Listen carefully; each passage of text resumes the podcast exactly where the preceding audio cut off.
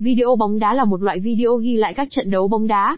Các video này thường được quay bởi các camera chuyên nghiệp và được phát sóng trên truyền hình hoặc trực tuyến. Video bóng đá có thể được sử dụng để xem lại các trận đấu, học hỏi kỹ thuật chơi bóng đá hoặc chỉ đơn giản là để giải trí.